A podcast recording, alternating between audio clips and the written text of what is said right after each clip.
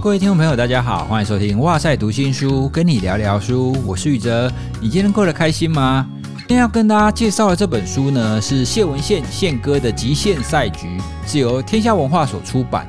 这本书基本上没有讲太多虚无缥缈的概念，而且它的目标其实很专注，谈说如果你想要达到心目当中的目标，而且呢，你还想要精益求精，更进一步的话，有哪一些因素是值得我们去注意、值得我们去进行的？提到包含天赋、热情、人际，还有挫折等，都透过宪哥他的亲身经历，还有非常多的故事来分享一些很棒的观念，还有一些可行的方式。自己呢，也在跟宪哥的访谈当中受益良多。因为虽然我的年纪也是四十好几了哦，不过其实，在人生的路上，还是有非常多会值得学习的地方。今天要跟大家分享这本书当中的其中一个部分，非常有感触的其中一点。当你想要做一件事，或是当你在思考一个目标的时候，不要想太多，要开始行动才会有收获。如果你一直不行动，那很多时候呢，这个机会就会过去了。关于这个部分，我们先来听听宪哥在新观点的访谈里面有提到一个故事。宇哲老师分享，我去年带了一团去呃沙美岛，泰国沙美岛去参加李树全老师参加他的活动，然后活动名字叫《想象五年后的你》。他跟我们讲了一个故事，我想利用最后跟大家分享一下。他说他原来是在那个就是 NASA 做这个工程师，他都是负责做那个太空梭啊，什么什么一大堆的维修。那他其实，在做工程师的时候，也做赚很多钱，也可以符合他的专长。但是他问他自己很多次，他想要一辈子在这边当工程师吗？哈。他其实自己心里面真正的渴望是要当歌手，他对音乐有天赋，所以他决定放下 NASA 的工作。有一次，他从休斯顿，德州休斯顿开车到洛杉矶，在那个洛杉矶的过程中，那个路是很远很长，然后美国的那个洲际公路就很黑很暗，他就开了那部车，那车子里面就放了一首歌，这个歌是乡村歌曲老歌，叫 I Got a Name 啊，就讲的是我得到我自己的名字。那他就一直听这个歌，就一直哭，一直哭，一直哭，哭到了洛杉矶。他开始决定走向音乐道路，后来才有民国七十几年回到台湾发行的歌叫《回》，每次都想呼喊你的名字。他讲了一句很重要的话，就是当你不知道自己要干嘛的时候，车子不要停在车库里，把车子开出来，车子开着开着开着，路就出现，你就会发现。你不用做好万全准备，车子开出去就会有路了。关于刚刚宪哥里面提到要把车开出车库去哦，这一点真的是深得我心，也推荐大家到哇塞新观点听听我跟宪哥的访谈，可以好好的感受一下他的语言魅力。在《极限赛局》这本书里面，他一刚开始其实是有跟大家分享，如果你想要达到你的目标的话，大概会有一个公式。那这个公式当中呢，当然有一个是优势哦，就是你的天赋，你做的比别人好的地方。那第二个就是动力。你必须要去行动嘛，这两个大家应该也都熟悉。不过呢，动力的部分书里面有提到一个故事，我真的非常有感。先要跟大家分享的是宪哥他自己的故事啊，因为宪哥他一刚开始年轻的时候，其实是在做房屋中介哦。那个时候呢，他就借住在他们那一家店的一个小房间里面。那住在里面呢，他就七点半哦，每天早上七点半，他就会下楼。把铁门拉开，就开始帮他们店里面做简单的打扫。诶，这个时候其实还没到上班时间哦，哦，所以这些其实都是他愿意做的。那一段时间以后呢，就有一个阿伯，那个阿伯就走进他们公司说：“哎，教练呢？你这边有没有报纸可以看？想要进来看免费的报纸？”那宪哥其实也没有推辞。有一些人可能会觉得说：“啊，我们还没上班啊，等你上班再来。”哦，可是宪哥就想说：“啊，没关系，阿伯就进进来做。”哦，所以就招待这个阿伯进来看报纸。这个阿伯呢，他就穿汗衫啊、短裤啊、夹脚拖啊，哦，就是那种路边我们很常看到的阿伯。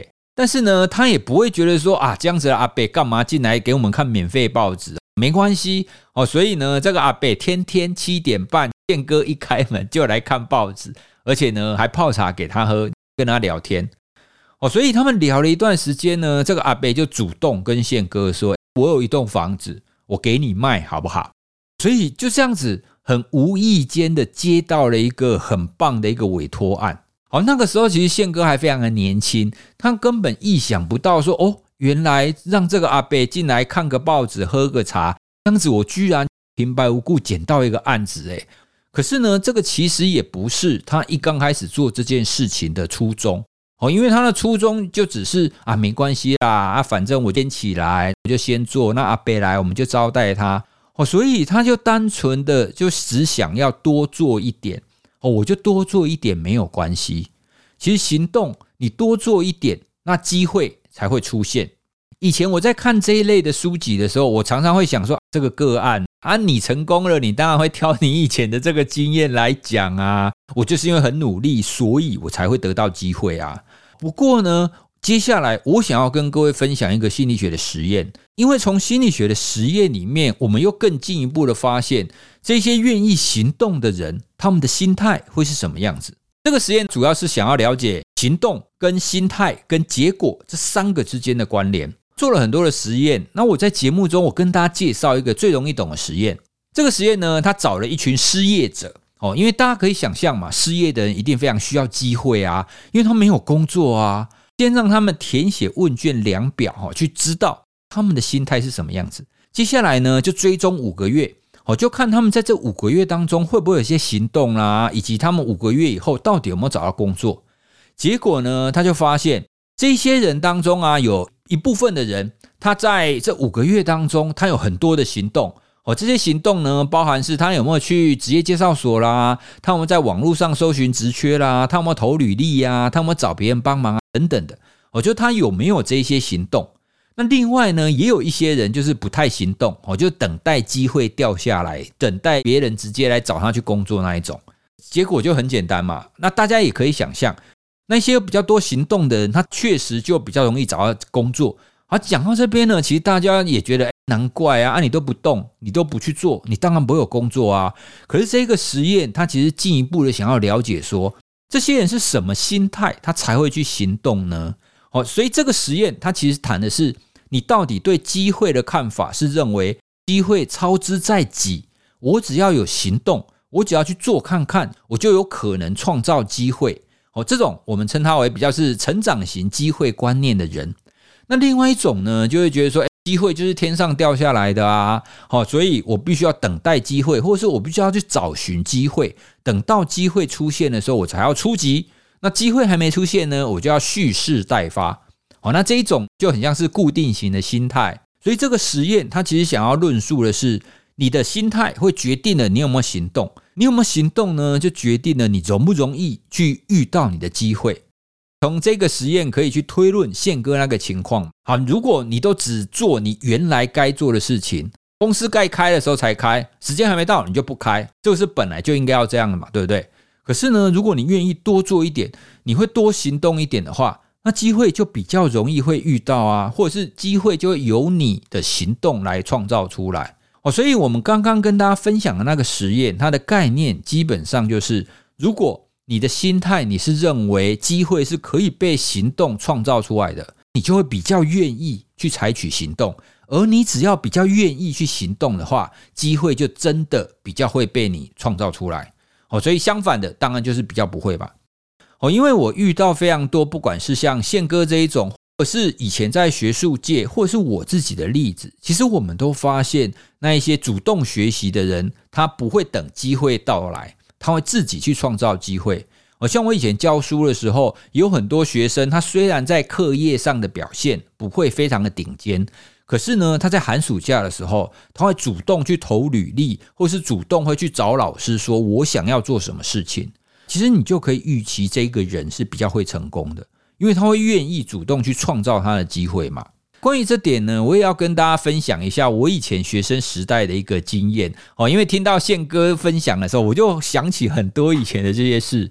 以前我大学的时候，我就进入我们睡眠实验室嘛，它是一个动物实验室。那我的身份呢，只是一个攻读生，而我们实验室当时是在距离我们学校大概骑车要骑三四十分钟哦。所以一般的情况底下，如果你没有工作，你不太会主动去实验室，因为蛮远的。可是呢，那个时候我就想说，我好想要多了解做研究是什么样子，我好想要多了解动物实验室在干嘛。哦，所以呢，我在寒暑假的时候，我还是会常常去。所以就算还不到我攻读的时间，我也会骑车到那边看那边的学长姐啊，或者是跟我们实验室的专任助理，我就在那边跟他聊天，看他要做什么，我就帮他做；要搬什么东西，我帮他搬。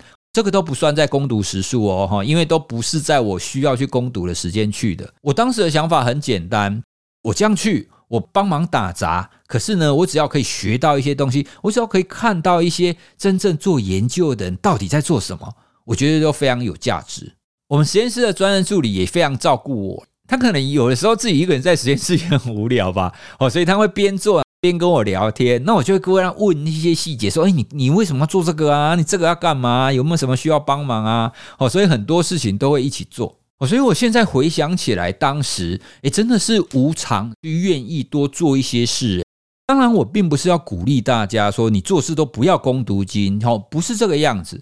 你该赚钱还是要赚钱。好，只是呢，如果你在金钱上你还过得去的话，有的时候我们可以想得更远一点。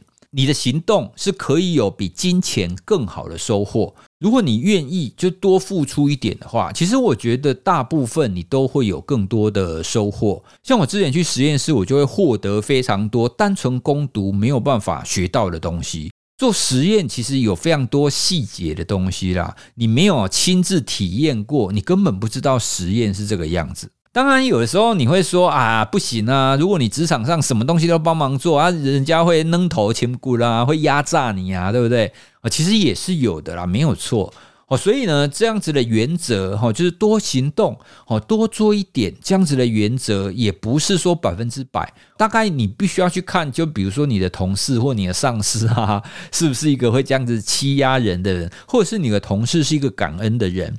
而且呢，我自己后来当一个计划主持人，其实我更明白这样子的想法哦。因为呢，其实你实际上，如果你在攻读的话，多半你攻读你学的都是跟你能力所及相关的事嘛。好，比方说，如果我要找一个攻读生，我叫他来的时候，当然都是我要教他做事的时候啊。而我要教他做的事，多半都是他做得到的嘛。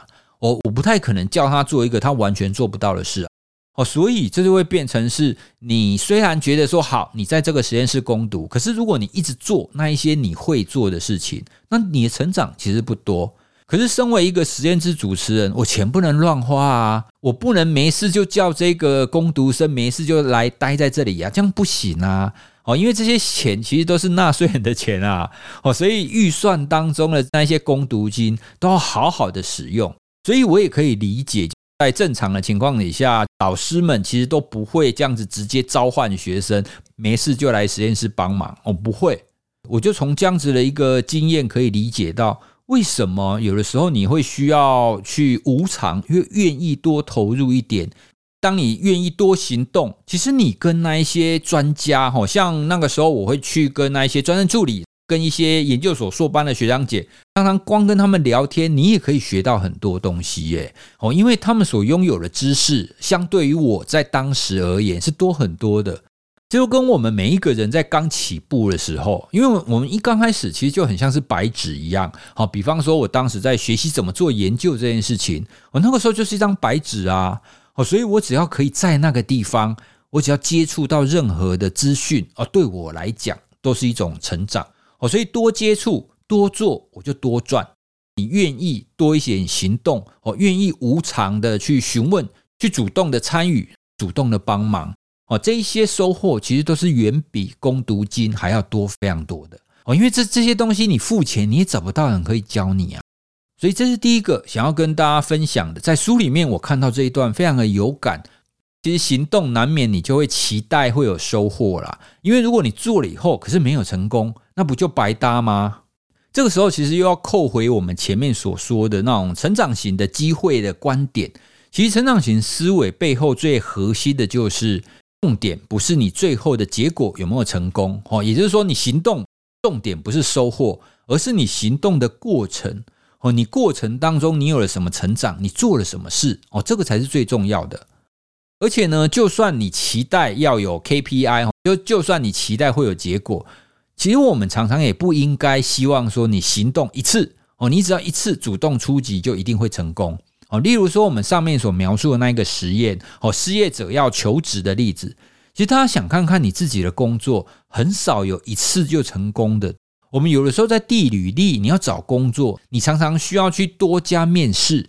哦，面试很多家以后才会有一家上啊。可是你要说你面试一家，不上，你就觉得啊，我好没有用哦，我真的是不适合活在这个世界上，也不必嘛，对不对？就算是最顶尖的创业者，他们的生涯当中也多多少少会经历过失败哦，只是我们很少去看那些顶尖创业者的失败而已啦。前一阵子呢，我刚好又看了一次已故苹果创办人贾伯斯他的故事。当他现在想到贾伯斯，就会想到说，他把 Apple 带入另外一个境界哦，他出现了 iPhone，后来又出现了 iPad 嘛，对不对？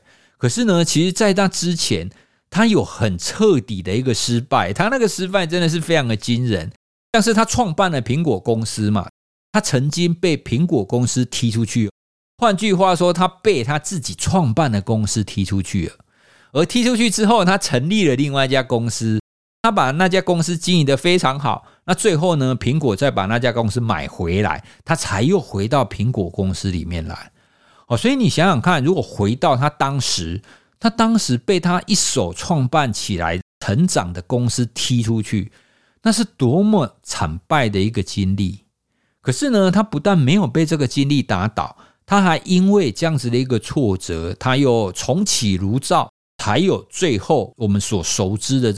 苹果的 iPhone 啊、iPad，还有我们所熟知的贾博士，所以这一点呢，其实是想要跟大家分享：行动不代表一定会成功，但是你不行动，你就一定不会成功。很多成功的背后，其实都是累积了很多的失败啦。啊，因为宪哥非常喜欢看棒球，棒球运动就是这么的有趣，就是这么的贴近人生。因为呢，你人生当中你不需要每一次都成功。如果你每一次站上打击区的时候，你都想到不行，我要得分，所以你每一次的打击都以全垒打为目标。那大家可以想看看，如果你每一次都全力挥棒，你每一次都以全垒打为目标的话，那么打出安打的几率就会比较低嘛。而且，就算一个人打出安打，他一定可以得分吗？其实不一定。其实所谓的成功，或者是所谓的得分。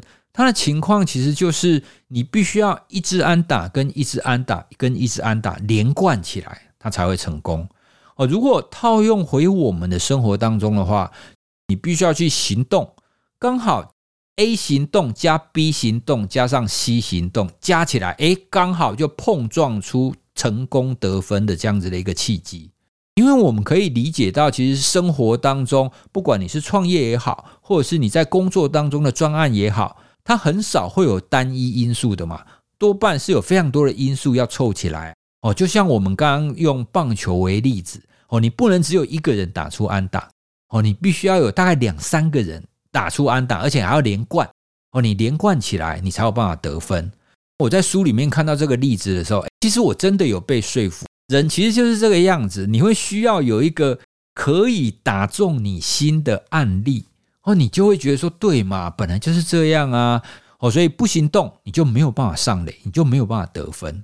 最后，关于行动这个部分，我也想要再跟大家分享一下。其实行动也会形塑你变成什么样子的一个人。一般情况下，我们很常以为说，因为我们有什么样子的心态，我们有什么样子的想法，所以我们会采取什么行动嘛。可是其实人很有意思，你反过来也是对的哦。你做了什么行为，反过来也会影响你的心态，跟影响你的想法。关于这个，我我举各位最熟知的认知失调理论就是这样啊。我在课堂上讲认知失调理论，我最常用就是那个狐狸吃到酸葡萄为例子嘛。狐狸就走走走，看到那个树上有葡萄，他就想说哇，这个葡萄一定很好吃吧，所以他就一直跳跳跳，想要把这个葡萄抓下来，想要吃这个葡萄。可是因为这个葡萄太高了。他吃不到哦，所以他跳几次以后，他行动几次以后，发现啊不行啊，我吃不到，所以呢，他就想说啊，这个葡萄一定是酸的啦，啊，酸葡萄不好吃啊，所以走了走了不要吃。这个故事它就是最典型的一个认知失调。当你的行动达不到你的结果的时候，你就会难过嘛。可是你要避免你难过啊，所以你的认知就会做修改。修改成让你不会难过的状态哦，所以呢，狐狸就会说这个葡萄是酸的啦，所以不吃也罢。好，所以这个是一个你达不到目标，你会回过头来修改你认知、修改你想法的一个最典型的一个例子。所以你从这个例子，你就可以非常清楚的知道，行动这件事情它本身就会影响你的认知，像宪哥在访谈里面也说啊，他一刚开始也没有喜欢重训啊，他觉得哇重训那么苦，干嘛要重训？可是做久了以后呢，他就觉得说，其实做重训美败，那就会形塑出一个他是一个自律会运动的这样子的一个自我认知跟自我形象。其实包含我自己也是，我之前在哇塞新观点的很多集里面有都跟大家分享过，我以前是不跑步的，我觉得跑步实在是太痛苦了。可是呢，在我就建立跑步习惯了这样子的过程当中，慢慢的从一次又一次的跑步，一次又一次的跑步，其实最后会形塑我自己，会让我改变我对我自己的认知。啊，从一个不喜欢跑步的人，我会变成说，对我是一个可以跑的人，我是一个喜爱运动的人，我是一个关注自己健康的人，我是一个希望自己充满能量、充满活力的人。而当你要建立一个习惯，到最后，如果你影响你这个人的自我形象的话，那么这个建立习惯就可以算是到了一个最后一个阶段了，因为你已经改变了你对你自己的认知嘛。当你自己的自我形象已经改变的时候，比方说我的自我形象我已经变成是我是一个喜欢运动，我是一个可以跑步的人的话。那么跑步对我而言就不会是一个负面，就不会是一个痛苦的事情，而且我也会主动的会去安排跑步这样子的一个运动在我的生活当中。《原子习惯》这本书的作者哈，他在书里面用一个很巧妙的比喻，他说呢，每一次的行为都很像是一张选票，投票给你认同的那一个自我形象。如果那个自我形象只获得一张选票，那不会赢嘛？可是呢，你只要累积够多的选票，就会赢。而且你也不需要一百 percent 的得票率，你只要有够多的选票，其实就可以了嘛。所以偶尔有坏习惯也没有关系，你大部分的时间你都投给好习惯就好了。哦，所以就像是我在跑步，我也不需要天天跑步啊。如果我们把原子习惯这个选票的比喻套回我们前面在谈的建立好习惯，每运动一次，每跑步一次，我们就投一张票给运动嘛。那如果我们每学习一次，我们就投一张票给学习。久了以后呢，如果你运动的票越来越多，或者是学习的票越来越多，这样子你的自我形象就会变成是一个热爱运动跟热爱跑步的人。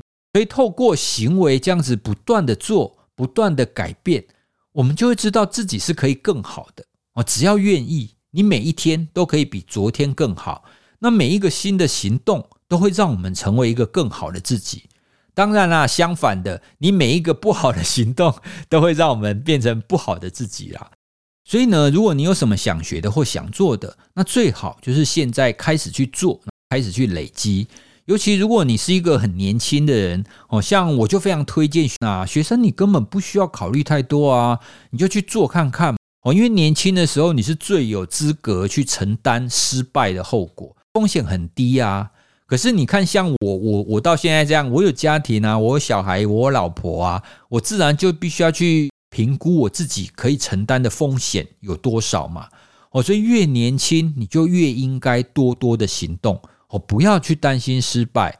其实呢，只要想想你做了，如果没有成功，会发生什么事？比方说，如果你想要跑步，跑步没有成功会怎么样？